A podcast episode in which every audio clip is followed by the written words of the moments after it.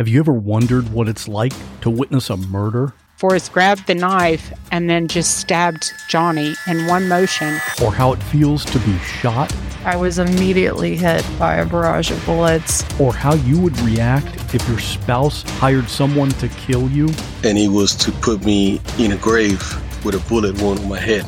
These are the stories you'll hear on the podcast called What Was That Like? True stories told by the actual person who went through it. You'll hear from a stalking victim. Came back upstairs, and when I came back and turned the corner into my room, I saw him standing there. You'll hear from a man who was kidnapped and tortured. I would do anything, say anything, to simply get away. And you'll hear actual nine one one calls. Take a deep breath. Oh my God! Take a deep breath. Oh my God! Take a deep breath. Oh my God! Real people in unreal situations. Search for What Was That Like on any podcast app or at what was that like dot com. Mary redeemed a fifty thousand dollars cash prize playing Chumba Casino online. I was only playing for fun, so winning was a dream come true. Chumba Casino is America's favorite free online social casino. You, too, could have the chance to win life-changing cash prizes. Absolutely anybody could be like Mary. Be like Mary. Log on to Chumba Casino dot com and play for free now. No purchase necessary. Void where prohibited by law. eighteen plus terms and conditions apply. See website for details. The voice in the preceding commercial was not the actual voice of the winner. This podcast contains adult themes and language, and some of the things that we discuss may be disturbing to some listeners. In this podcast, we discuss sexual assault, torture, race, and murder. Listener discretion is advised.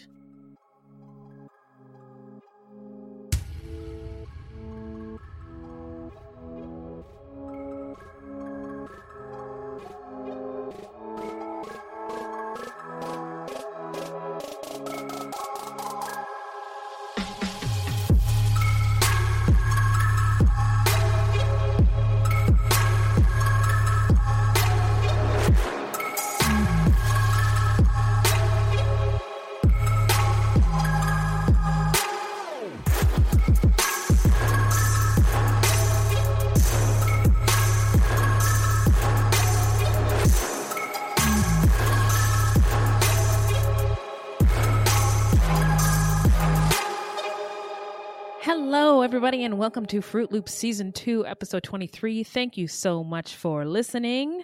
Uh, Fruit Loops is a podcast. Ooh, it is, yes, a podcast about true crimes committed by people of color and their victims that we do not hear or know much about. Now, contrary to popular belief, not all serial killers are white dudes. What? There are many well-documented cases of serial killers of color, and Fruit Loops is a podcast all about them. We will take deep dives into the fascinating lives and crimes of serial killers and true crimes committed by people of color and the victims that the media and entertainment commonly leave out because the news is racist, allegedly. And we are Wendy and Beth. She's Wendy. I'm Beth. We're not journalists, investigators, or psychologists. Just a couple of gals interested in true crime. Also, mm-hmm. the opinions expressed in this podcast are just that, our opinions. Please send any questions or comments to fruit loops pod at gmail dot com or leave us a voicemail at six oh two, nine three five, six two nine four, and we may feature it on a future episode. Also, our website is fruit loops pod dot com, our Facebook page is Fruit Loops Pod, and our discussion group is Fruit Loops Pod Discussion on Facebook. We are also on Twitter and Instagram at Fruit Loops Pod. That's right. And if you want to support the show, you can send us a donation on the Cash app, which you can download to your phone, or you can find online at cash.me slash dollar sign Fruit Loops Pod, or you can become a monthly patron through our Podbean patron page. Um, new bonus episode is on the way. We also have some merch for sale on our website. If you cannot help monetarily, no big deal. You can always give us a five-star review on iTunes or anywhere else you get your podcasts from. And also, be sure to share our show with your friends.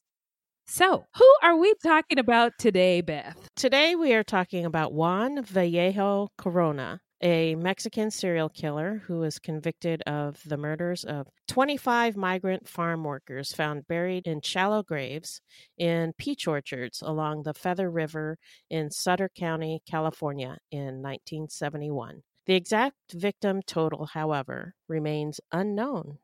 Mm, well, I can't wait to get into it. But before then, how you doing? I'm doing good. I uh, went to see Neil Patrick Harris at a book signing with my son this week, and oh, it was cool. really fun. Yeah, he's writing uh, children's books. Oh, wow. Yeah. So I wasn't all that interested in the books, but I love him, and he mm-hmm. was really entertaining. I'm a big Joss Whedon fan. I love Buffy the Vampire Slayer and Angel and Firefly. And mm. Neil Patrick Harris was in his web series, um, which I don't know if you've heard of before, but it's uh, Doctor Horrible's Sing-Along Blog. No, not once have I heard of this, um, but I'll have to check it out. Shout out. It's one of my favorite things of all time, but uh, oh. full disclosure, it's a bunch of white people. But it is really, really funny. It's it's pretty short. It was written mm-hmm. during the writer's strike. Um, oh. I don't know if you remember that. Oh, I do. I never um, forgave Lost for succumbing to the writer's strike. So because uh, they couldn't really do anything, uh, Joss Whedon just made this show and uh, mm-hmm. got a bunch of friends of his to to be in it, and uh, it was uh, on the web. It was a, a mm-hmm. web series, so it wasn't mm-hmm. on T V. Um, but it's it's a musical too. It's it's so funny. Oh well, Neil Patrick Harris is, I agree, very entertaining and incredibly talented. Um, so uh, it sounds like this is going to have to be something that I'm going to need to check. Out. Yeah, I think so. You doc- check Doctor it out. Horrible's Sing-Along Blog. Sing-Along Blog. Yeah, when you first start it, you're going to be like, "What? What am I watching? Why okay. did she recommend this to me?" But just keep uh-huh. watching. Okay. Okay. Well, if it's a musical and it makes you laugh, get me a front row seat. Yeah. So, um, I love well, it. I'm glad that you went and that you had a good old time at that at that Neil Patrick Harris event. Um, yeah. You deserve it. You deserve good times oh, in your thanks. life. So congrats. Um, I don't have anything exciting to report. Um, I um, I got into my Black Mama bag this weekend, and um, I've always, so my kids have different consistencies of hair. My daughter's hair is really straight and my son's hair is very curly. Now, again, they're mixed race kids, right? Their dad's right. wh- very lily white. Um, and uh, I've always thought that I could do fun things with their hair, but they wouldn't let me until like this weekend. Like I, I basically snuck up on them and just started like braiding their hair. So I, um, I don't know what changed, but but they they let me do it. So I did cornrows on my son's hair, um, and oh, fun. I didn't realize that I, I. I mean, I guess I instinctually I, I had a feeling that I could do it. Um, I've just never tried it, um, but I right. did it, and my son's hair looks really really dope. And um, awesome. It's not perfect, but I'm trying to get my son to grow his hair out, grow long. He has he has oh, the most beautiful curls and. He doesn't like to comb his hair. He doesn't like to take care of it. And he's six. I get it. Like he'd rather right. go like play with, play with trucks and stuff. But yeah, um, what kid wants you know, to this... brush their hair when they're six? Exactly. I know I always had tangled hair. So it probably wasn't fun getting your hair like brushed and stuff like that. And no. I, I mean, I get it that it's kind of painful when a comb is running through your hair and somebody's tugging at it. But, um, you know, I, I really want my kids to be really proud of their hair. Um, it's like yeah. their crown. Um, and so I, I get I get really devastated because my husband's like, eh, let's just cut it. And I'm like, how dare you? Like, I get so pissed when my husband takes my son to the barbershop. I'm like, why did you do this to you? But so anyway, so. Um, I, I braided my my son's hair, and so hopefully, um, I'll get better at it, and then it'll be a thing that where that he can um keep his hair, you know, growing and long. One of and welcome to Culture Corner, um, with with the event on black hair, um, um, sitting in between your mother's legs or your grandmother's legs or an auntie's legs and having them braid your hair is a really intimate, special time. And so I'm really glad that I am getting that now with my kids. So I, I yeah, that's awesome. Remember, I didn't, yeah, I didn't appreciate it when I was a kid, but obviously it's stuck. I I learned a lot from it, and and it I was able to um transmit that. that yeah, and kids. Since so, you want to do it, uh. It sounds like it, it must have been some kind of a comfort to you.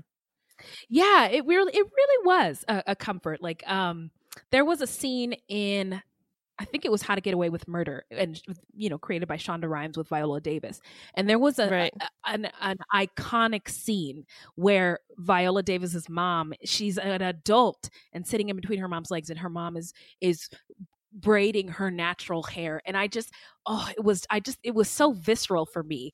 Um, and so wow. I, I just, it just, it, it is a really meaningful, special um, tradition. And so I just like, feel really giddy inside that I got to do it to my kids. Yeah, so that's awesome. I put, yeah, yeah, I put little pink barrettes yeah. in my daughter's hair, and anyway, so Aww. My son's sleeping with his little little do rag on tonight, wrapping his his braids so they they're nice in the morning. So, cute. So anyway, so now we are going to get into our mailbag, and there it's are the, the angels. angels. They are delivering mail from upon high. Hello, angels. Oh, well, thank you. Let me open this first letter here.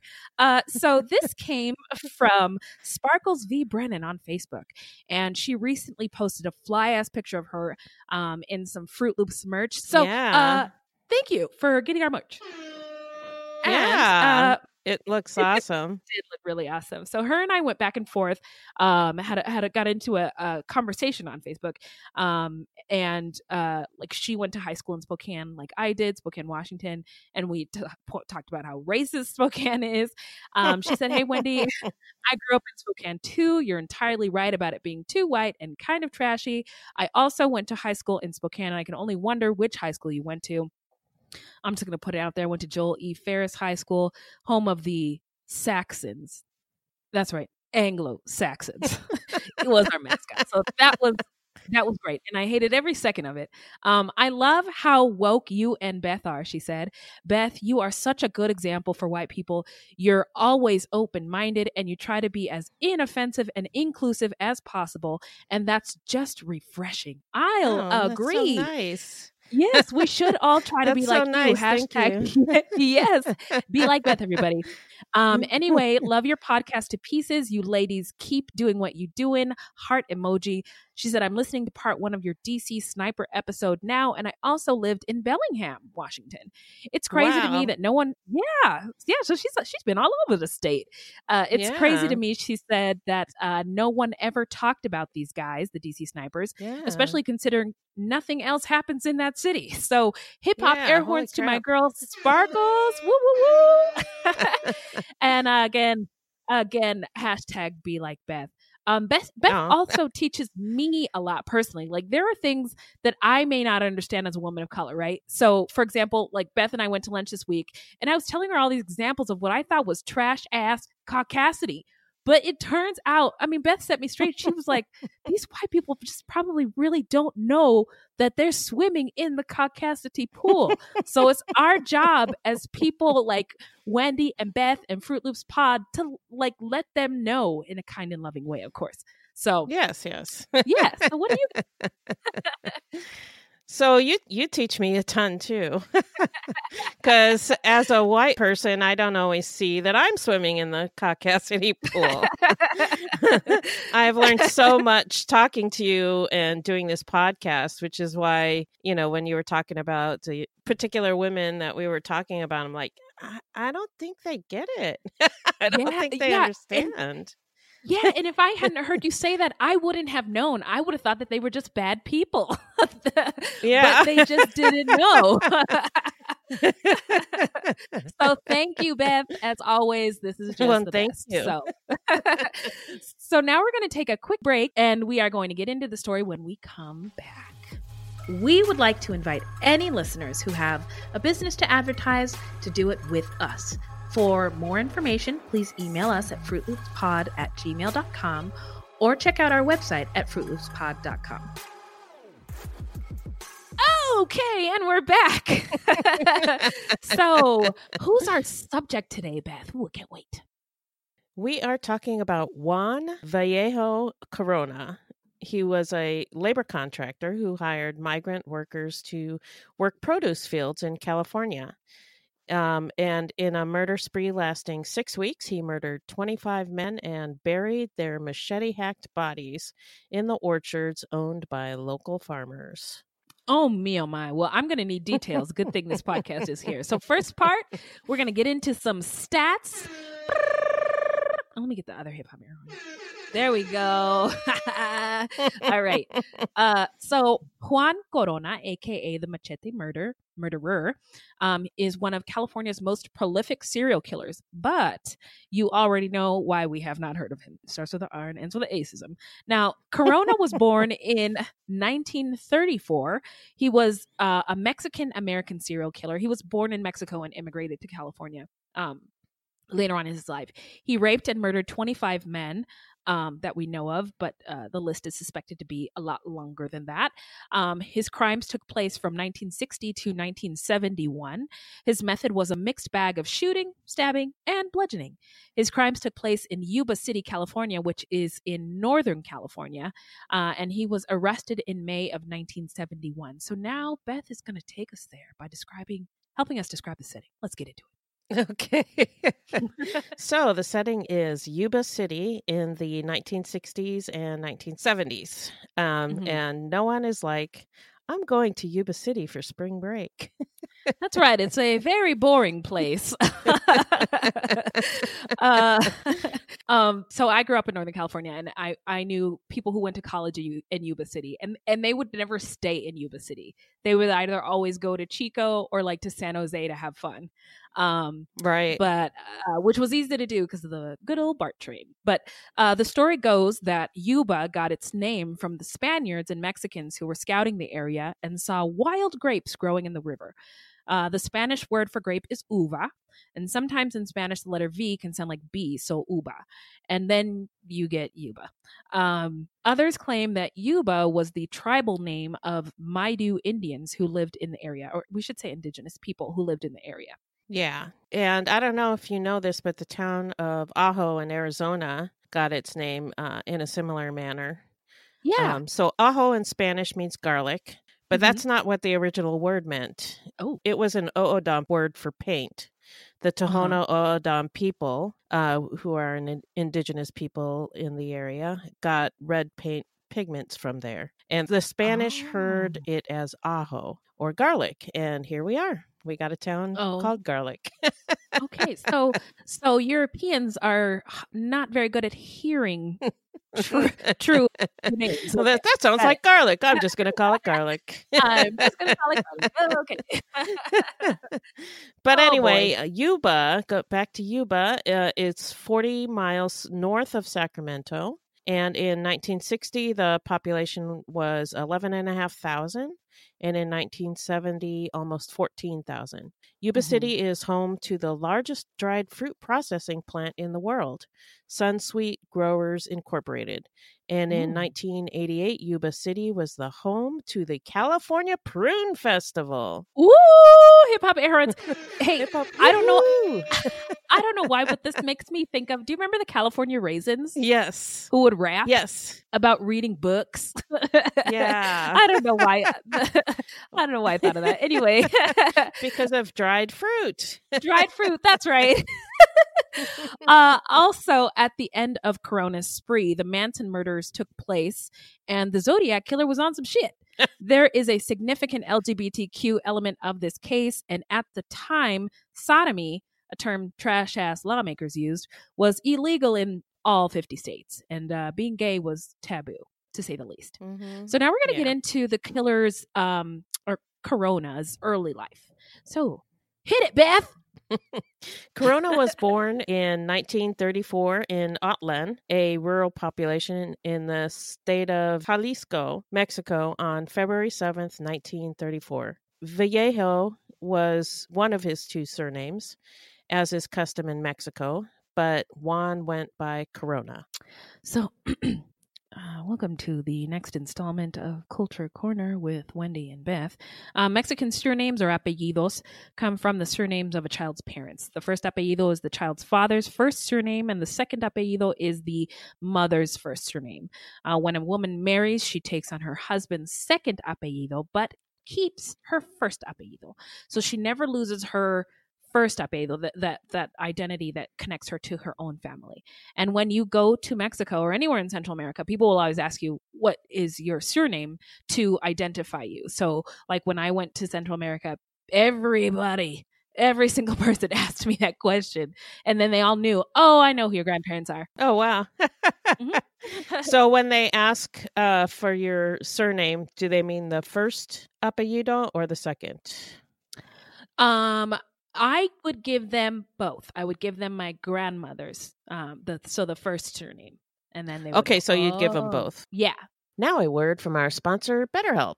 How we care for our minds affects how we experience life, so it's important to invest time and care into keeping them healthy. There are plenty of ways to support a healthy brain, like learning a new language or taking power naps, but there's also BetterHelp online therapy. Now, we are huge advocates for mental health here at Fruit Loops H Q. Oh, yes. And we have both used therapy throughout our lives, including BetterHelp, and especially in these past several years to help us deal with challenging times, mm-hmm. challenging thoughts, feelings and experiences. Amen. Yes. And uh, now I had a recent, you know, conversation with my therapist. She was saying sometimes it's just good to talk and get some perspective. You don't yeah. have to go to a therapist just because stuff is wrong. So Right, right. And BetterHelp is online therapy that offers video, phone, and even live chat only therapy sessions. So you don't have to see anyone on camera if you don't want to. And some people get really anxious about that. So Oh, yes. And it is much more affordable than in-person therapy. And you can be matched with a therapist in under forty-eight hours. Our listeners get ten percent off their first month at betterhelp.com slash fruit. That's better, H-E-L-P dot com slash fruit.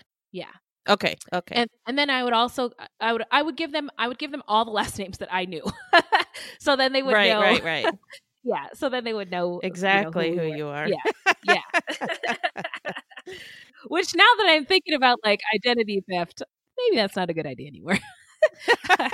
You know, because they always ask, you know, on those security questions, what's your what's your mother's maiden name? I'm like, maiden name. Do that yeah. anymore? Oh wow, yeah. Whoops. Uh, so Corona was the ninth of ten children born to Sebastian Corona and his second wife Candida. He also had three older half siblings from Sebastian's previous marriage. The eldest sibling was his half-brother, Natividad, who migrated to California in nineteen forty-four. During World War Two, U S officials approached the Mexican government looking for a way to get temporary agricultural labor because of labor shortages due to the war, right? Every, all the workers are gone. Mm-hmm. The Bracero program was then created by executive order in nineteen forty-two. With the Bracero program, which... spanned from nineteen forty-two to nineteen sixty-four, Mexico supplied an estimated four point five million workers to the United States, peaking at almost four hundred fifty thousand workers per year during the late nineteen fifties. The Bracero program grew out of a series of bilateral agreements between Mexico and the United States that allowed millions of Mexican men to come to the United States to work on short-term, primarily agricultural labor contracts. From nineteen forty-two to nineteen sixty-four, four point six million contracts were signed, with many individuals returning several times on different contracts, making it the largest U S contract labor program. In nineteen fifty-one, concerns about production and the U S entry into the Korean conflict led Congress to formalize the Bracero program with Public Law seventy-eight. Isn't it interesting how... Um... It, uh, history doesn't necessarily repeat itself, but it sure shit yeah. rhymes. Um, what's her face? uh, uh, Kirsten Nielsen, the Homeland Security lady, who is uh-huh. totally okay with locking up uh, black and brown kids from South American countries in cages, resigned. Yeah, yeah. yeah I saw that. I saw that. Yeah, so that's good news. um yeah. I don't think I...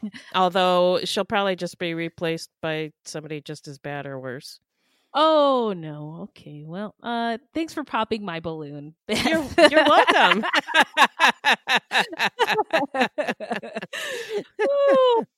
Well, America's on the prayer list every day. So, um, yeah, the Bracero program was controversial in its time.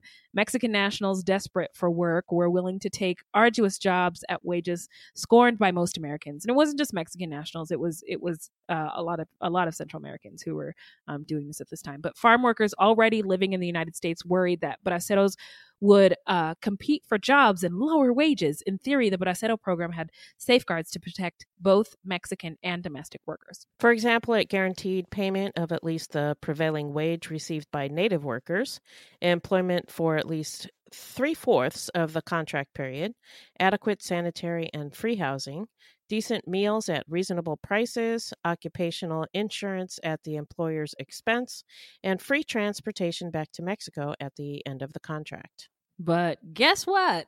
In practice, they ignored many of these rules, and Mexican and Native workers suffered while growers benefited from plentiful, cheap labor. This is kind Shocker. of a tangent. Yeah, yeah, yeah. Shocking. But when I was in college, um, I went actually went to like a migrant camp um, in a farming area Um, with a bunch of other students in my program. And we got there at like four a.m. Um, that's when the the men working wake up. And it's it's mostly men at these camps. Um, and uh, we saw where they ate, where they slept, um, where they gathered to wait for um, people to pick them up. And, and the word for the, like, Uh, they call it el tren, or the train. It's any vehicle that can take them to where they can go to to to to work. Um, anyway, it's uh, really eye-opening. Um, so they get picked up by like contractors and stuff like that, or construction companies or building companies, um, who don't treat them very well. Like, will leave them, right. leave them for dead. Um, if they, you know, pass out in the field, like working um, under really awful conditions. Um, but it was really eye-opening. And, and I, it's why I can't listen to the president or Fox News when, you know, they say r- ridiculous things about these people who are just trying to work and survive. Um, yeah. Because they truly have not examined all sides of the um, immigration issue. Um, and yeah. that's, that's obvious in how they, they conversate about Talk it. Talk about it. Um, yeah. So, yeah. Yeah. I agree. So now we're going to get into the timeline. So I can't wait to hear what you have to say, Beth. In nineteen fifty, when he was sixteen, Corona dropped out of high school and immigrated to California, where he worked in farms in the Imperial and Sacramento valleys. He also managed to attend night school to gain fluency in the English language. In May nineteen fifty-three, at his brother Natividad's invitation, Corona settled in the Marysville, Yuba City area. On October twenty-fourth, he married a Sacramento native, Gabriela Hermosillo. The marriage fell apart after three months, in part due to his heavy drinking. Uh-oh. In late December nineteen fifty-five, a flood in the Yuba and Feather Rivers broke a levee and flooded much of the Sacramento Valley, including large sections of Yuba City and Marysville. The flood killed a total of thirty-eight people, many of whom were Mexican laborers drafted in an effort to fix the levee. Um, every time I hear about levees breaking and killing b- black and brown people, I just, it happened then. It happened in Katrina. It's it, yep. it's, uh, it's a weird just keeps thing. Happening. I, yeah. yeah, I, I, I mean, I, I'm going to go out on a limb here and say it's environmental genocide. Anyway, um, go ahead, get at me. Anyway, the, this event had a profound effect on Corona, who had always been afraid of water. He suffered a mental breakdown, coming to believe that everyone died and that he was seeing ghosts. On January seventeenth, nineteen fifty-six, Natividad had Corona committed to a mental hospital in Auburn, California, where he was diagnosed as a paranoid schizophrenic. After receiving twenty-three shock treatments without anesthesia, in a period of three months, he was declared recovered, and he went back to Mexico, but he returned later that year. In nineteen fifty-nine, Corona married for a second time to Gloria Moreno and had four daughters with her. He had quit drinking and also intensified his devotion to the Roman Catholic Church. He joined the Cursilistas, a group trying to revive religion among Chicanos. He went to Mass three times a week and said the rosary with his family every night. Yet he was known to be quick-tempered and a brooder. I'm sorry, I don't want to put you on the spot. What's a brooder?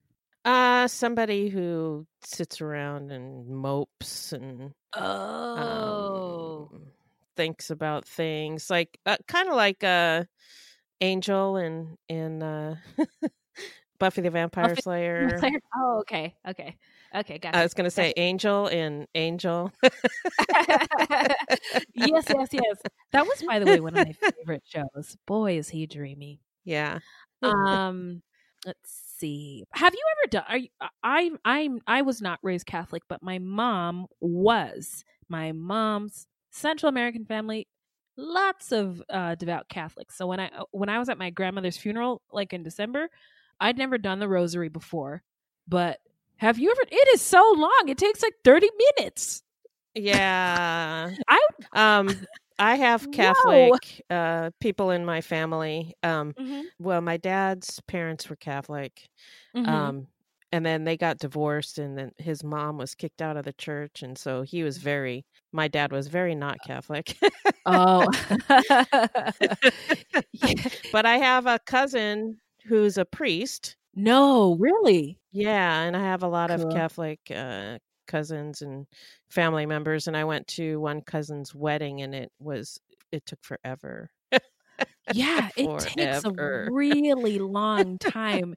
and I and after somebody dies in my culture, I don't know if this is a Catholic thing or, or a Griffin thing, but for like every day for I think for thirty days you're supposed to do the rosary after somebody dies, and I was like, I don't know if I could commit to this. Yeah. this is a, this is a lot. This is nuts. Uh, so anyway, um, despite his violent temper, his excessive interest in showing off his masculinity and his well-known issues with openly gay men, Corona was a trusted worker. Now, here's another installment of Culture Corner with Wendy and Beth. Let's talk about machismo in the Latinx world. Machismo is the sense of being manly and self-reliant. The concept is associated with a strong sense of masculine pride, an exaggerated sense of masculinity. And I've heard people say like, "Oh, él es bien machista," or you know, meaning he's a he's a chauvinist asshole, or, or like a system is machista.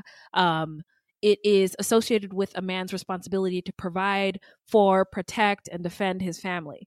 It can manifest in very unhealthy, dangerous, and damaging ways, including violence against women and homophobia. Interestingly, the term became famous during Corona's period of rape and murder during the women's liberation movement in the sixties and seventies.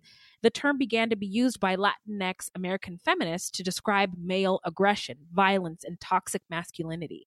The term was used by Latinx feminists and scholars to criticize the patriarchal structure of gendered relations in Latinx communities. Their goal was to describe a particular Latinx American brand of patriarchy. Very interesting. Yeah, I thought so. You heard it here first at Fruit Loops.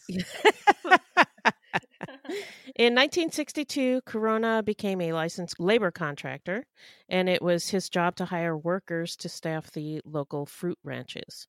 He recruited field hands from bars and other places where migrant workers gathered. His wife sometimes cooked for them, and his brother Natividad had become a bar owner. He owned and ran the Guadalajara Cafe in Marysville. Corona often frequented the cafe, although he'd quit drinking after his first marriage, so he didn't drink, and he rarely spoke to anyone. He just sat quietly and watched people. Kind of creepy. Creepy.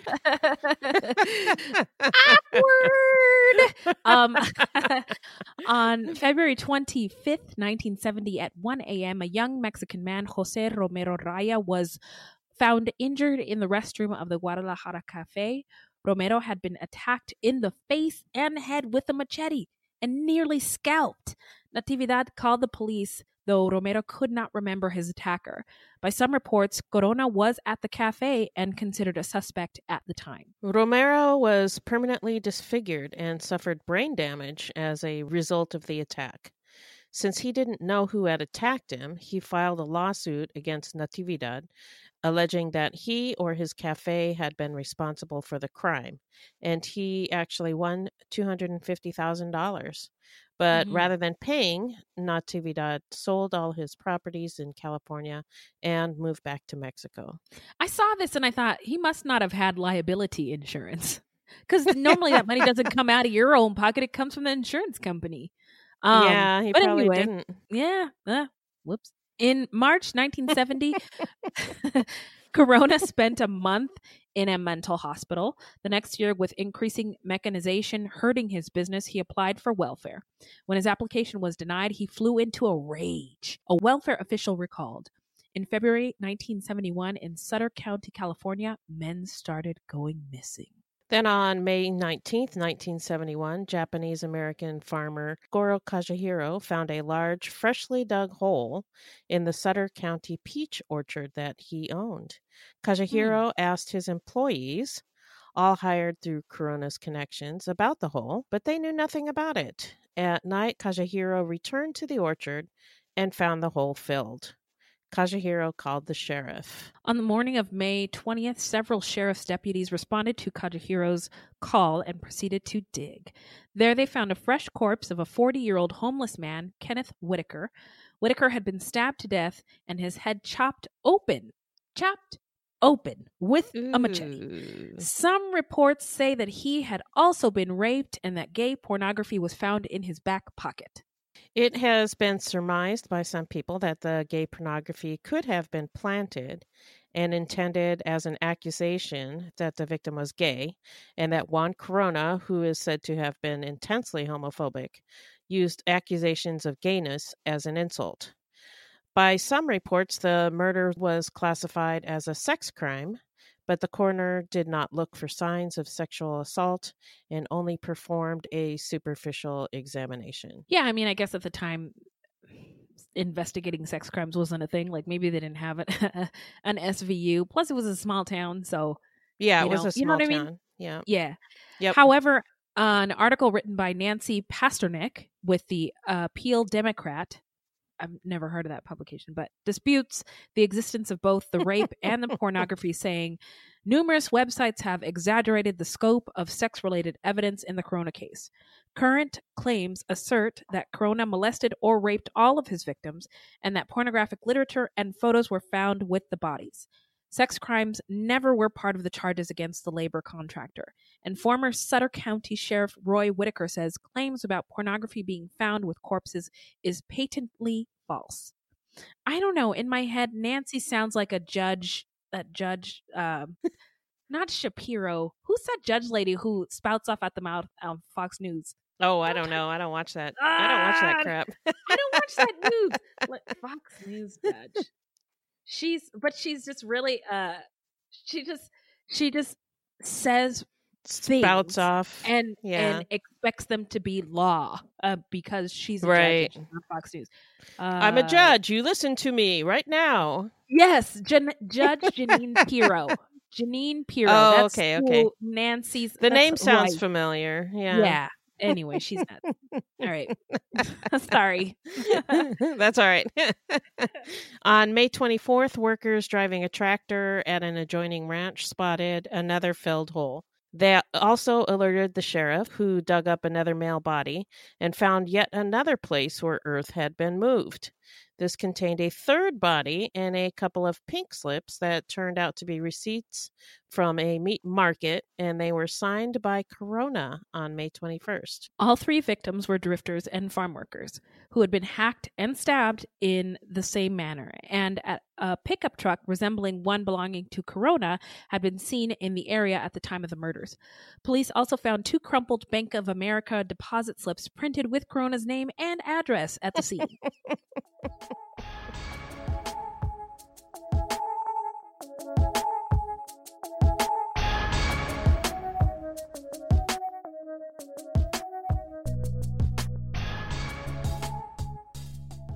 So now we're going to get into the investigation and arrest.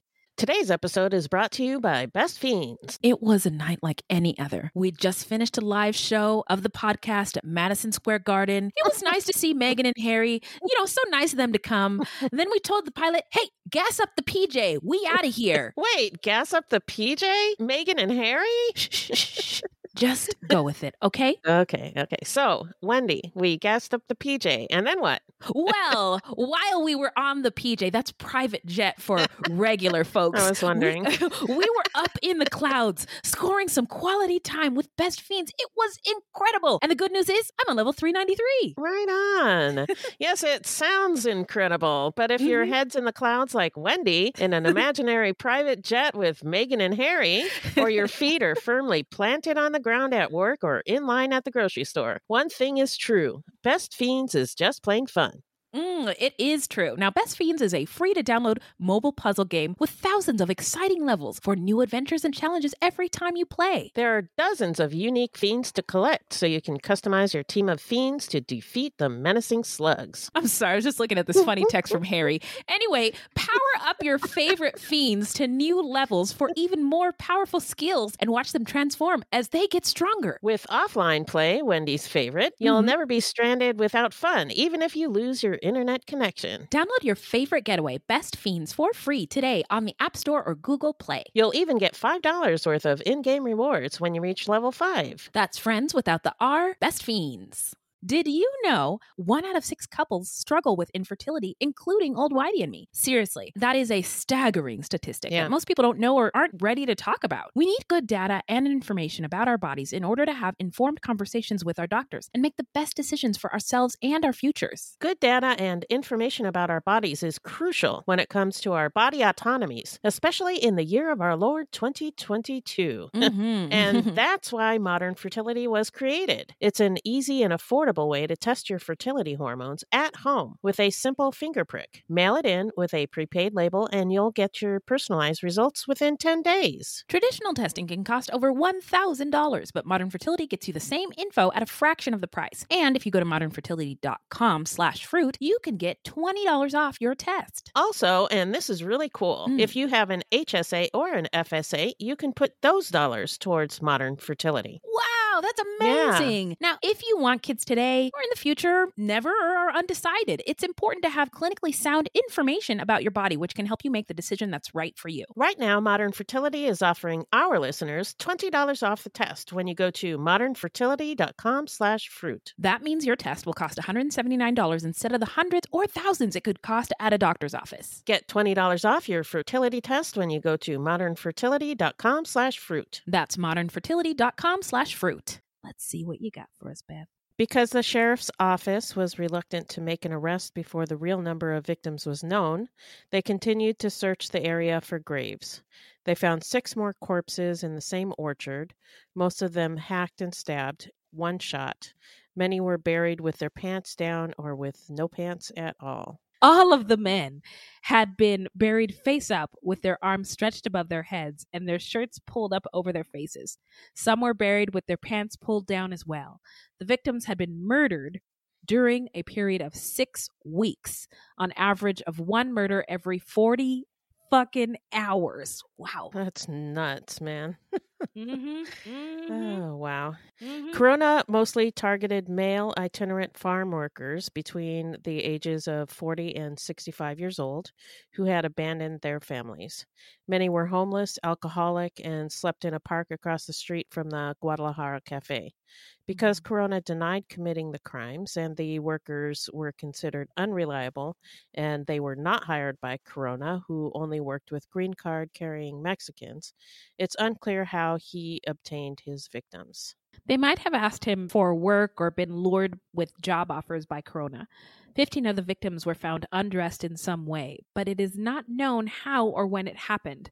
In at least seven, the underwear of the victims had been pulled off or removed, exposing the penis and genital area, which inferred that the crimes were sexually motivated. All the victims bore a deep puncture in their chests and vicious machete slashes on their heads. One victim was also shot. Many who were conducting the searches on the Sullivan Ranch had very little experience at this kind of work. It was just a bunch of guys in a small town sheriff's department with a case that would have challenged even the best of departments. And because there was no morgue, the bodies were taken to facilities at a local funeral home for identification and autopsies. Mm. Eventually, the wild. bodies were sent to a morgue in Sacramento, but yeah, they they were just kind of winging it. Yeah, winging doing it, the, doing the best they could. I mean, yeah, I, I think events like this are probably impossible to foresee, but um, oh yeah, yeah. I mean, it's, it's just too bad that the community wasn't um, um, not not solid, but that they just didn't have the resources to adequately um identify, store, investigate these yeah know, bodies yeah. and crimes. Um yeah but for the first couple of weeks, the lack of morgue in the area meant that forensic pathologists had to do their work in the same place that the funeral director was trying to handle his regular client load. Identification was a particular problem because features had been distorted by decay or marred by wounds, and in addition, many of the victims, who all were transients, had long ago lost touch with their families. And although many of the bodies had been found with their genitals exposed, I read in one article that it was difficult to tell what, if any, sexual activity had taken place. Most of the bodies were too far gone for anyone to tell if there had been a rape or not. It has also been alleged that the autopsies were not very thorough. On May twenty-sixth, nineteen seventy-one, deputies arrested Corona and searched his home, office, and car. Among the evidence found was an eighteen-inch machete. I have one too. Just kidding. Uh, blood-stained club, knives, a pistol, and ammunition, digging material, other receipts similar to those found at the scene, and a green ledger with thirty-four male names and dates. Several of the names corresponded to identified bodies pulled from beneath the J L Sullivan Ranch in May and June of that year. And among the names was José Romero Raya, the man who had been attacked at the Guadalajara Cafe. Bloodstains were also found in Corona's vehicle. As a result, the sheriff ordered aircraft to take infrared photographs of the area and locate more graves. By June fourth, the day of the search's conclusion, the number of known victims was twenty-five. This was twice the body count of the Boston Strangler, the most prolific known American serial killer up to that point. Wow. There there wasn't very much news about this guy. Yeah. And here are the victims' names because they matter.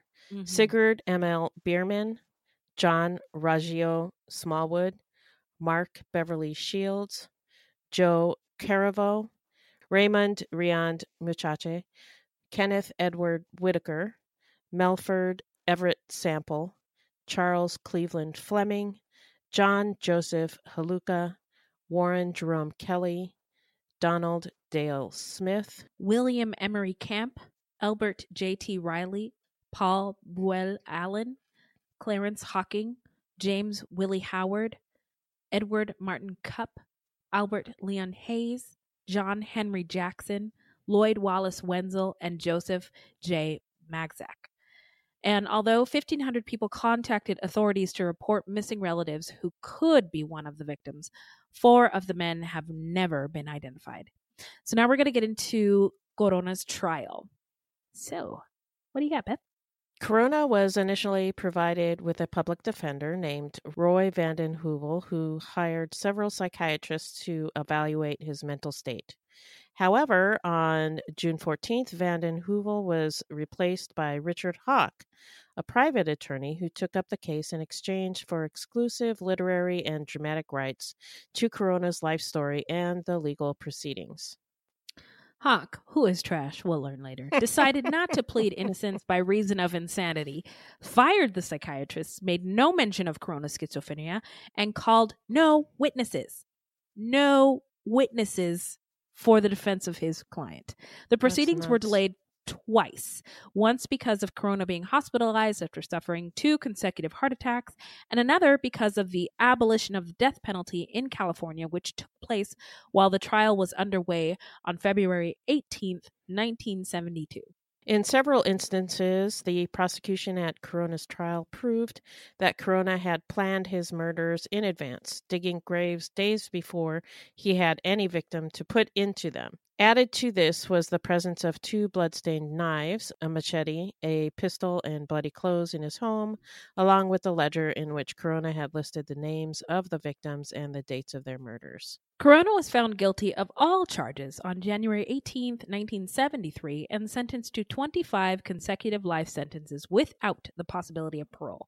Corona was at first incarcerated at California Medical Facility in Vacaville because of the heart irregularities he had experienced. In December nineteen seventy-three, he bumped into a fellow inmate in a corridor and apparently didn't say, "Excuse me." Uh-oh. Several of that inmate's friends retaliated by stabbing Corona thirty-two times in his cell. Corona's left eye was removed during the resulting surgery, and Corona was then transferred to the Correctional Training Facility in Soledad. In early January nineteen seventy-four, Corona's wife Gloria filed for divorce. It was granted on July thirtieth. In nineteen seventy-eight, Corona's conviction was overturned by a state appellate court. Uh, Corona, the court concluded, had been inadequately defended by attorney Richard Hawk. According to the decision, Hawk, who was cited nineteen times for contempt while acting as Corona's attorney, mm. had made a farce and a mockery of procedure.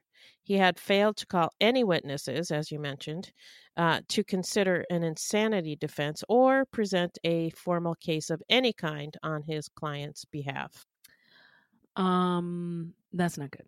It has no. been alleged that Hawk has been more interested in cashing in on a book about the case than he was about defending his client. Um, I, you know, I always, I always wonder, it, it must really be difficult to be a lawyer or a doctor. Like you, you have to take a case or you have to treat a patient no matter what. If your job is as right. a defense attorney, you might have to defend A, uh, an alleged rapist or an alleged murderer. Um, yeah. If you're a plaintiff attorney, you might have to to pursue a case on somebody who is could be lying about their claims. You know what I mean? So it's yeah. It, or a doctor tough. has to take yeah. care of everybody. Yeah. Yeah. Regardless. Even even really bad people. So murderers. Yeah. Yeah. Mur- yeah. So uh, Burden of Proof, published in nineteen seventy-three and shortly after the first trial ended, listed its author as Ed Cray, an attorney who assisted Hawk through the trial. And according to an Oakland Tribune article, it sold wah, wah, twenty thousand copies. Oh, epic fail. At the time, Hawk was supposed to be defending Corona, says Sutter County District Attorney Carl Adams. He would have known that the book would be worth more if Corona was convicted than if he was acquitted. Hawk told an interviewer from the Oakland Tribune in late February of nineteen eighty-two that he had become a born-again Christian and admitted that he had taken Corona's case because he wanted to be famous. Okay, well, uh, he told the truth, but uh, no consequences? Okay, no moving on. Uh, the second trial was held in Hayward in Alameda County near San Francisco and lasted from February twenty-second to September twentieth. Wow, that's the longest trial. twenty-third, nineteen eighty-two. Corona's new attorney, Terrence Hallian, uh, Hallian called uh, fifty witnesses and attributed the murders to Natividad, who earlier died in Mexico in nineteen seventy-three. So blame it on the dead guy. Yeah. Citing Romero's nineteen seventy lawsuit, Hallinan claimed that Natividad was a violent homosexual. Mm. Uh, a lot of articles that I read stated mm-hmm. that Natividad was gay or even aggressively homosexual. But I think they actually got that information from this trial and not from fact. Mm. I mean, the defense attorney claimed that Natividad committed the murders. So mm. take it with a grain of salt. Yeah. Yeah. He he might have been gay, um, and it's fine if he was. I don't care. But yeah. I don't know that he was for a fact. And it just shows the sloppy reporting on these kinds of crimes. Let's just say everyone's gay. That explains oh everything. Yes, that is so trash. But you're right. It yeah, is, it, it is, really is. It is a move in, in the media bag. Yeah, yeah, yeah it is. Um, but in any case, uh, Corona reportedly did admit to a psychiatrist to one homosexual encounter uh, to save his job, which okay. uh, didn't explain what he meant by that, but that's what I read. Okay. Uh, this time, the main witness for the prosecution was a Mexican consulate employee who met Corona in jail in nineteen seventy-eight. While he was preparing his appeal, according to him, Corona admitted to the killings, stating in Spanish, "Yes, I did it, but I am a sick man, and a sick man can't be judged by the same standards as other men." Hallinan countered this, claiming that Corona had not actually said, "Yes, I did it," but a hypothetical, "if I did it." And I can see why he could use that argument. There's a really weird um, tense in Spanish. It's the um, subjunctive subjunctive te- uh, tense. And it's it's sort of this iffy tense. I can see how they can argue that "if I did it" sounded like "yes, I did it." Because if you are not an accurate, you're not you're not really well versed in the language, Um, you wouldn't see. You might misunderstand. You you, yeah. yeah, you would totally misunderstand or mishear how that he's not solidly defining that he did it. Um, it's just existing in this weird, te- weird, like um, uh, pur- purgatory. Te- it's this weird purgatory tense. And, it, and, and like I, I used to tutor Spanish. It was the hardest part to teach, and I'm not explaining wow. it very well. But there's there's this weird tense that exists in the. Uh, in the past and in between the past and the present, and it's sort of this in between I did it uh and I and and uh I'm going to do it. So anyway, huh weird that's a tangent, weird so. But yeah, and and there is a lot of um uh, communication issues when you're talking to anybody um in a different language and you mm-hmm. don't actually understand a lot about the language, so yeah I, right. I can totally see that too. right yeah. right yeah So Hallinan called Juan Corona to the stand, and Corona denied that he'd had anything to do with the killings in any way. The trial lasted seven months. The jury deliberated for fifty-four hours before again convicting him of the crimes on September twenty-third, nineteen eighty-two. Okay, so afterward, the foreman told the press that the most incriminating piece of evidence against Corona was his work ledger. Yeah, for which the labor contractor had no reasonable explanation. He said uh, the jury had dismissed the defense contention that Natividad committed the murders. He wasn't in Marysville enough to have committed the bulk of the killings, the foreman said. Corona maintained his innocence for years. Then, at a parole hearing on December fifth, twenty eleven, he admitted to his crimes, apparently for the first time in a public forum. Asked if he knew why he was in prison, Mister Corona replied, "Well, I commit all those those dead persons, twenty-five. Uh, again, language barrier. When asked... Yeah. Yeah, when asked why he had killed them, he gave a rambling answer in which he called the victims winos and creeps and had been trespassing. It was the closest he ever came to saying why he did it. Prosecutors never offered a motive. Former Sutter County District Attorney Dave Teja says he suspects Corona killed at least forty-three men. He claimed that resistance on the part of law enforcement authorities in nearby jurisdictions to allow for searches prevented a genuine accounting of victims. But there were bodies in Butte County, I'm positive, he said. So now we're going to get into where are they now? Oh, I'll tell you. Juan Corona was transferred from Correctional Training Facility in Soledad, Corcoran State Prison in nineteen ninety-two. Due to developing dementia, he served in the Sensitive Needs Yard. He died of natural causes at the age of eighty-five on March fourth, twenty nineteen. Now, I saw one source that said he died in February, so I just wanted to put that out there. Oh, okay. He died this year, though. He died early this year. First quarter, twenty nineteen.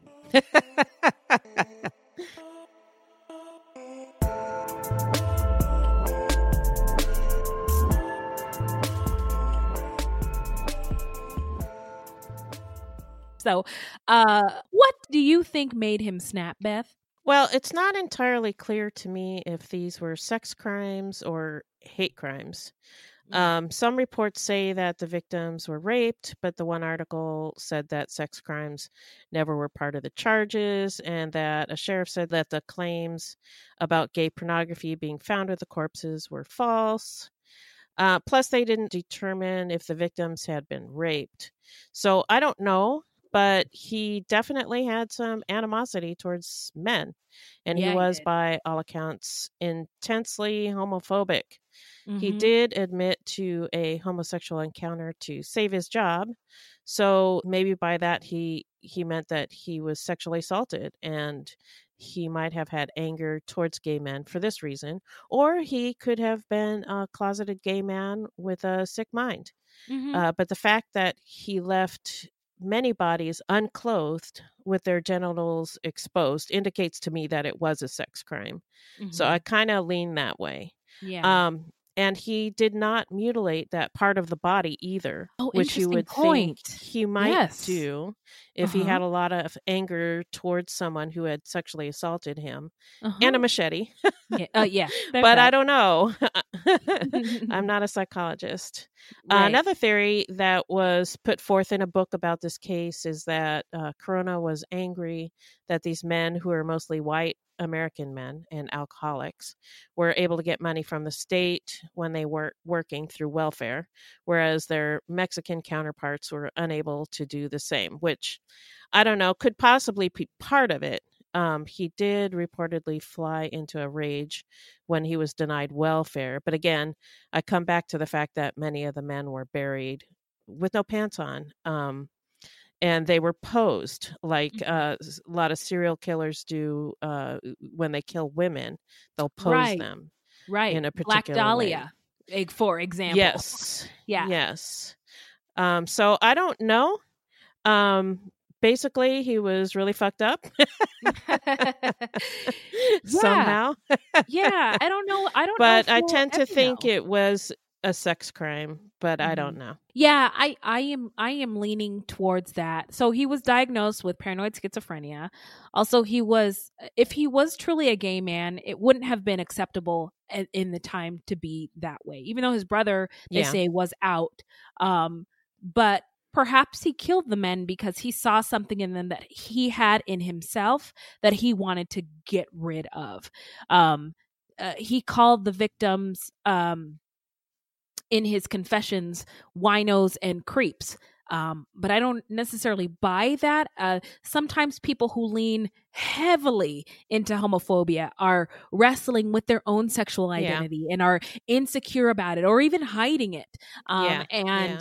that's a struggle, and that's difficult. Uh, and I think that he, um, I just don't know if he knew what to do with those feelings um yeah or or that sense of that part of his identity, and so um yeah you know I think that yeah um, he may have been trying to obliterate it. Yes, that's that's in, what in that's his own what I'm trying to way. say. Thank yeah. you, Beth. See, the O G of true crime comes through every time. Now we are going to get into our takeaways. So I'll say that I believe that this was a very interesting case. Um, I think that yeah, Corona may have too. killed, yeah, totally more than twenty-five men, white men, and he's admitted to his crimes. It's like a very like shady, you know, roundabout way, but it's crazy that he's like. He's like one of the top five serial killers in the fucking United States. And there are some podcasts out there about, uh, you know, about this case who've covered him. But there's no movie. There's no Dateline episode. There's not much notoriety of who right. this killer is and who these victims were. I mean, the guy died a month or two ago and nothing. Uh, yeah, also, yeah. you know, he might have gotten away with it if no one ever stumbled on that grave in the in the peach farm. So, um, yeah. which is crazy because that's a lot of people yeah. to go missing in a very short period of time. In a so. very short period of time. Yeah, yeah. very short. Um, and I had never heard of this guy before either. Even you? I had never heard of him. No. Whoa, that's crazy. And it's like you said, it's nuts how little media attention this case has gotten. Mm-hmm. Um, I think that it's at least partially because the victims were men. Okay. And they were mostly transient and um, nobody cared. Mm-hmm. The locals called them fruit tramps, fruit so tramps. They didn't have much respect for them, which is sad. Mm-hmm. Um, I also take issue with how this story is, has been reported over the years. Right. Um, there's so much misinformation or mixed up information out there and just sloppy reporting. Mm-hmm. I, like, I don't know if Natividad was gay or not. Um, okay.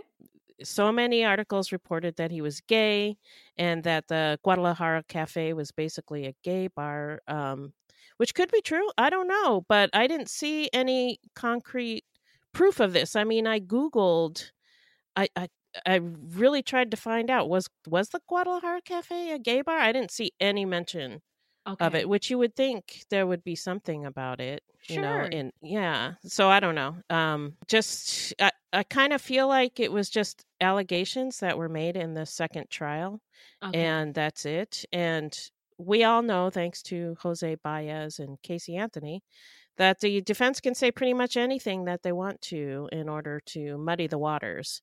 Um, but it doesn't make it true. So I don't, right. I don't know. It, it well, was really confusing. Well, I bet you that there's somebody out there listening to Fruit Loops uh, who who knows, you know, uh, more about this yeah. story and the people involved yeah. and the Guadalajara Cafe. Uh, so yeah, please, and if you, you do, know, hit us up. Yeah, yeah, add us, add us on Twitter, find us on Facebook, find our discussion group, and let us know what you thought of this case because um, we would love to know more if you know more. So yeah. Um, now yeah. we're going to get into how not to get murdered. So, if you love true crime and you don't want to die, here's a tip for you. This segment is not intended to be victim blaming. We thought of this segment because I read somewhere that a lot of people listen to true crime because they want to know what they can do to be safer. But in my mind, this is not meant to blame the victims. It's just learning from other people's mistakes. Sometimes we have no suggestions for a particular episode and we'll just offer up generic tips. So we don't have any specific tips for this episode, but this week in the news in Phoenix, a ten-year-old black girl was killed in her driveway uh, with her her dad, mom, and sister in the car after a road rage incident. So the father, oh, man. we don't know exactly what happened on the road, but we're assuming, I don't like to assume, but there maybe the, the father cut off this man in the white truck and and uh, made this man in the white truck very angry. So the man in the white truck followed the black family home.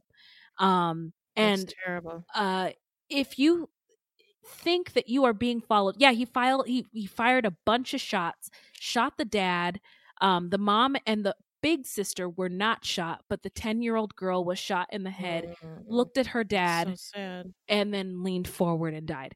Um. Mm. So if you think that you are being followed, never, ever drive to your house or to your work. Yeah. Pe- period. Keep calm, um, drive or walk to areas with a lot of people that are well lit. Um, break out your phone and use your personal safety app like a Be Safe or a Canopy. Um, KiteString is another app I just found out about. It's um, a really good mobile tool. It's an S M S-based service that gives you a simple way to set up automated check-ins, alerting a friend, you know, like if you don't respond, it'll alert them of your location. Um, as there's no app to download, it works only with S M S-enabled mobile phones. So um, you can also call the police. Um, that's not a black and brown person's first instinct, um but as a last resort I might call the police um if I'm unable to lose the tail. I I might I might seriously consider calling them. So um yeah I was thinking uh, as you were talking I was thinking um if you're near a police station, drive to the police station, but I don't know if you would feel comfortable doing that. I that would not be my first instinct, but Uh, again, as a last resort, I might seek the police yeah. for help. Um, but but they're not my go-to, um, because they might shoot me. Um, so uh, so that's w- w- the three things: Canopy, KiteString, and Be Safe. Awesome. So now we're going to get into some uh, serial killer and uh, crime news. So we took a big hit this week in uh, this last Sunday in hip hop and in the Black and brown community. Nipsey Hussle, he was murdered last Sunday. Um, and uh, Nipsey Hussle was a father, a partner, a rapper, philanthropist, actor, uh, and activist. Um, this loss hit us all really hard in, in our communities. Um, I mean, I even shed a tear. Like it was, um, it was unbelievable. So, um, anybody who grew up loving hip hop and who grew up around, you know, hip hop, um, this fe- felt this loss very hard. He was an incredible man who used, uh, he used to run with gangs. Admittedly, he, he knew, he admitted he wasn't perfect, but he used his fame and his wealth to go to put back into his community of South L A. And he invested in businesses there and real estate there. Uh, he wasn't flashy. You know, he, he denounced chains and lots of cars and lots of women. Um, you know, and, and just wanted to put wealth back into his community. Um, he hired That's black awesome. and brown people. Yeah. Um, he hired ex-convicts, ex, ex-gang um, people who uh, were trying to get out of the, get out of the gangs to work in his businesses, who couldn't get employed elsewhere. Um, he donated money to elementary schools in South L A. Um, he supported wow. young artists of color all over the country, including here in Phoenix. I have a friend, um, Antoinette Colley, who's a, a, a Phoenix um artist. She is a woman of color and she's fucking dope. Check out, check her out on in, Instagram, Antoinette Colley. Um, but like they met and she's done paintings of him. Um, he was just doing so wow. many great things for the community. And he was shot six times in front of his store called, um, it was called Marathon. That's, that's the name of his brand. Um, the man that shot him was a twenty-nine year old Eric Holder, not the former attorney general, another guy. His, his street name was actually Shitty. Oh, yeah, wow. That, that was his nickname. Uh, apropos. Um, uh-huh. Uh, so Nipsey loved so much. Um, he just loved his community. And he was loved so much that people are saying that Mister Holder might not survive in jail or in prison. I mean, somebody right. might come after him. Um, Eric Holder was, it turned out he was hanging around the store. Um, and uh, he was a known snitch. And Nipsey politely asked him to leave. And this young man's ego was so hurt so much that he left, got a gun, returned, and shot Nipsey and two of his boys. It's a tragic story. That's my news. Um, but I also wanted to add, there was a study recently that came out about what women fear most and what men fear most. Women fear violence, physical violence most. And you know what men fear? What? Um, humiliation. Hmm. That's their biggest fear. So wow, I just thought it was interesting, and this nuts. is this kind of supports that. So uh, yeah. rest in rest in power, brother Nipsey Hussle, and to your family, we uh, are praying for you over here at Fruit Loops. Um, we would like to move to the shout out portion of our show, where we shout out any content by people of color or about people of color or any true crime goodies. Um, So I, I've been talking a lot. Why don't you go first, Ben? Okay. Yeah. I just wanted to shout out the Ologies podcast, in particular, oh. an episode called Victimology, which was suggested to us by our patron and Facebook group member, Connie. Thanks, Ooh. Connie. Thanks, Connie. Uh, I really enjoyed this episode. Uh, the host discusses victimology, which is a criminology subset, with victimologist Doctor Callie Renison of the University of Colorado. Rather than focusing on the pathology of killers, victimology focuses on the victims of crime, their experiences, vulnerability, survival rates, statistics, trauma, and recovery. Among oh, cool. other things, the two talk about historical changes of perspectives, gender's role in victimization, and how people of color and Native populations are at higher risk for violent victimization. So it was oh, really good, you. and I recommend listening to that. Okay, Oogle's podcast. I, I jotted it down, so I'm sure. Uh, Ologies. Sure. Yes. Ologies. Ologies. Did I say oologies? Ologies. Sorry. O- you said Oogles. Sorry. I'm, I'm reading the good. Well, if you move all the letters around, it, it kind of kind of spells oogles. Yeah. Thank you very, very much, Beth. Um, my shout out is for Las Caras Lindas podcast. It's a podcast about Latin, the La- Black Latinx perspective. Now, they have not officially launched. I can't find them anywhere, and I messaged them like, where are you guys? Um, so far, so stay tuned for it. But right now, it's just a blog. Not just a blog. It is a blog, but there is some really great content on it. And um, their Instagram page is what turned me on to Yashira Yaya Rivera, who is um, an Afro-Latinx female. She's a host and blogger of the show when it comes out. Um, and she posted a video of Afro Afro-Peruana Victoria Santa Cruz. And I've seen this video before, but every time I do, my soul filleth uppeth with joy. Um, she recites this really dope ass poem. It's all in Spanish, um, called Me Gritaron Negra, which means she shouted at me Blackie, or Black girl, or Black woman. It's a beautiful poem because she's sort of turning around. They, they're calling me Blackie, but they don't seem to realize how dope I really am. And that, that, that is really a, mm-hmm. a compliment. Um, it's beautiful. Um, it, there's music and there's dance involved in her recitation of this poetry. Um, it, the video, you can find it anywhere on Instagram or YouTube. It, it was filmed in the sixties in Peru. Um, It's in black and white, so if you have to have color in your video, maybe you won't like this. But uh, her words are just as tr- her words are just as true and powerful today as they were back then. Um, I live in an intersection of being a woman, a Black woman, an Afro-Latinx person, a bisexual person um, who just happened to fall in love with a dude. But um, the intersection of Afro-Latinx isn't very well understood or discussed. Um, but we are out here in these streets every day and we have experiences and things to say. So anytime I find content about, um, or by Afro-Latinx people, I'm all over it. So check out Las Caras Lindas and also look up Victoria Santa Cruz. The video will give you life, especially if you're an Afro-Latinx woman. So, wow, that sounds really interesting. I, I, uh, look forward to their podcast launching. I, yeah, I look forward to it too. I hope, I hope. It comes out. I hope they respond to my inquiry. They said they were putting out a podcast, but I can't find it anywhere. So, and if you found it, tell me where to get it. Anyway, yeah. um, so Beth, oh man, parting is such sorrow. Where can the people find us? Until next time. Yeah, until next time. Our website is fruit loops pod dot com. Our Facebook page is Fruit Loops Pod. And our discussion group is Fruit Loops Pod Discussion on Facebook. We are also on Twitter and Instagram at Fruit Loops Pod. And links to our sources will be in our footnotes.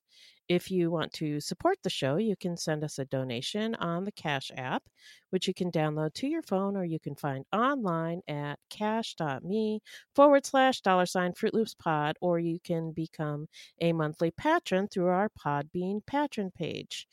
And we have merch on our website, and you can check that out as well. This will help us pay for things like our website and pod hosting. There's no minimum and no commitment. Even a dollar would help. That's right.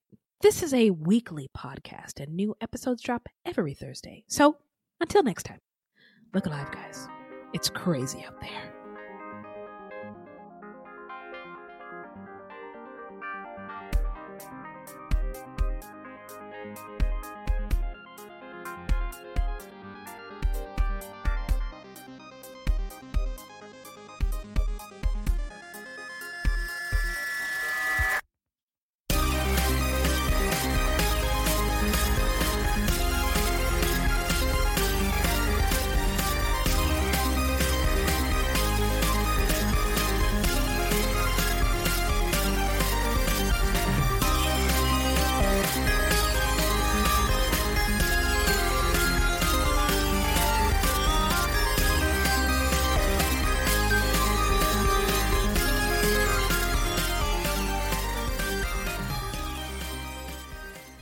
My name is Bill Huffman, and I am a former Cleveland News producer, and I am now the host of the podcast, Who Killed?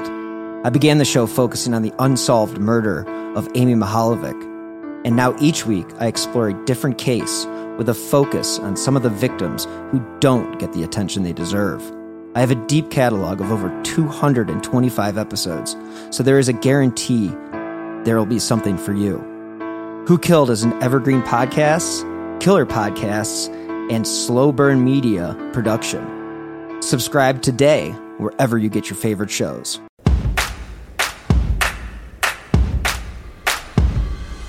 We are gathered here today to give you permission to plan the wedding that you want.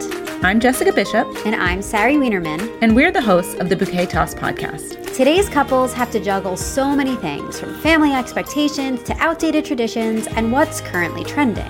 So to make it easier, we're going deep to figure out why we do weddings the way that we do, so you can decide what to keep and what to toss from your wedding day plans. You are cordially invited to subscribe to The Bouquet Toss wherever you get your podcasts or at evergreen podcast dot com. By the power vested in us, we pronounce you free to plan your day your way.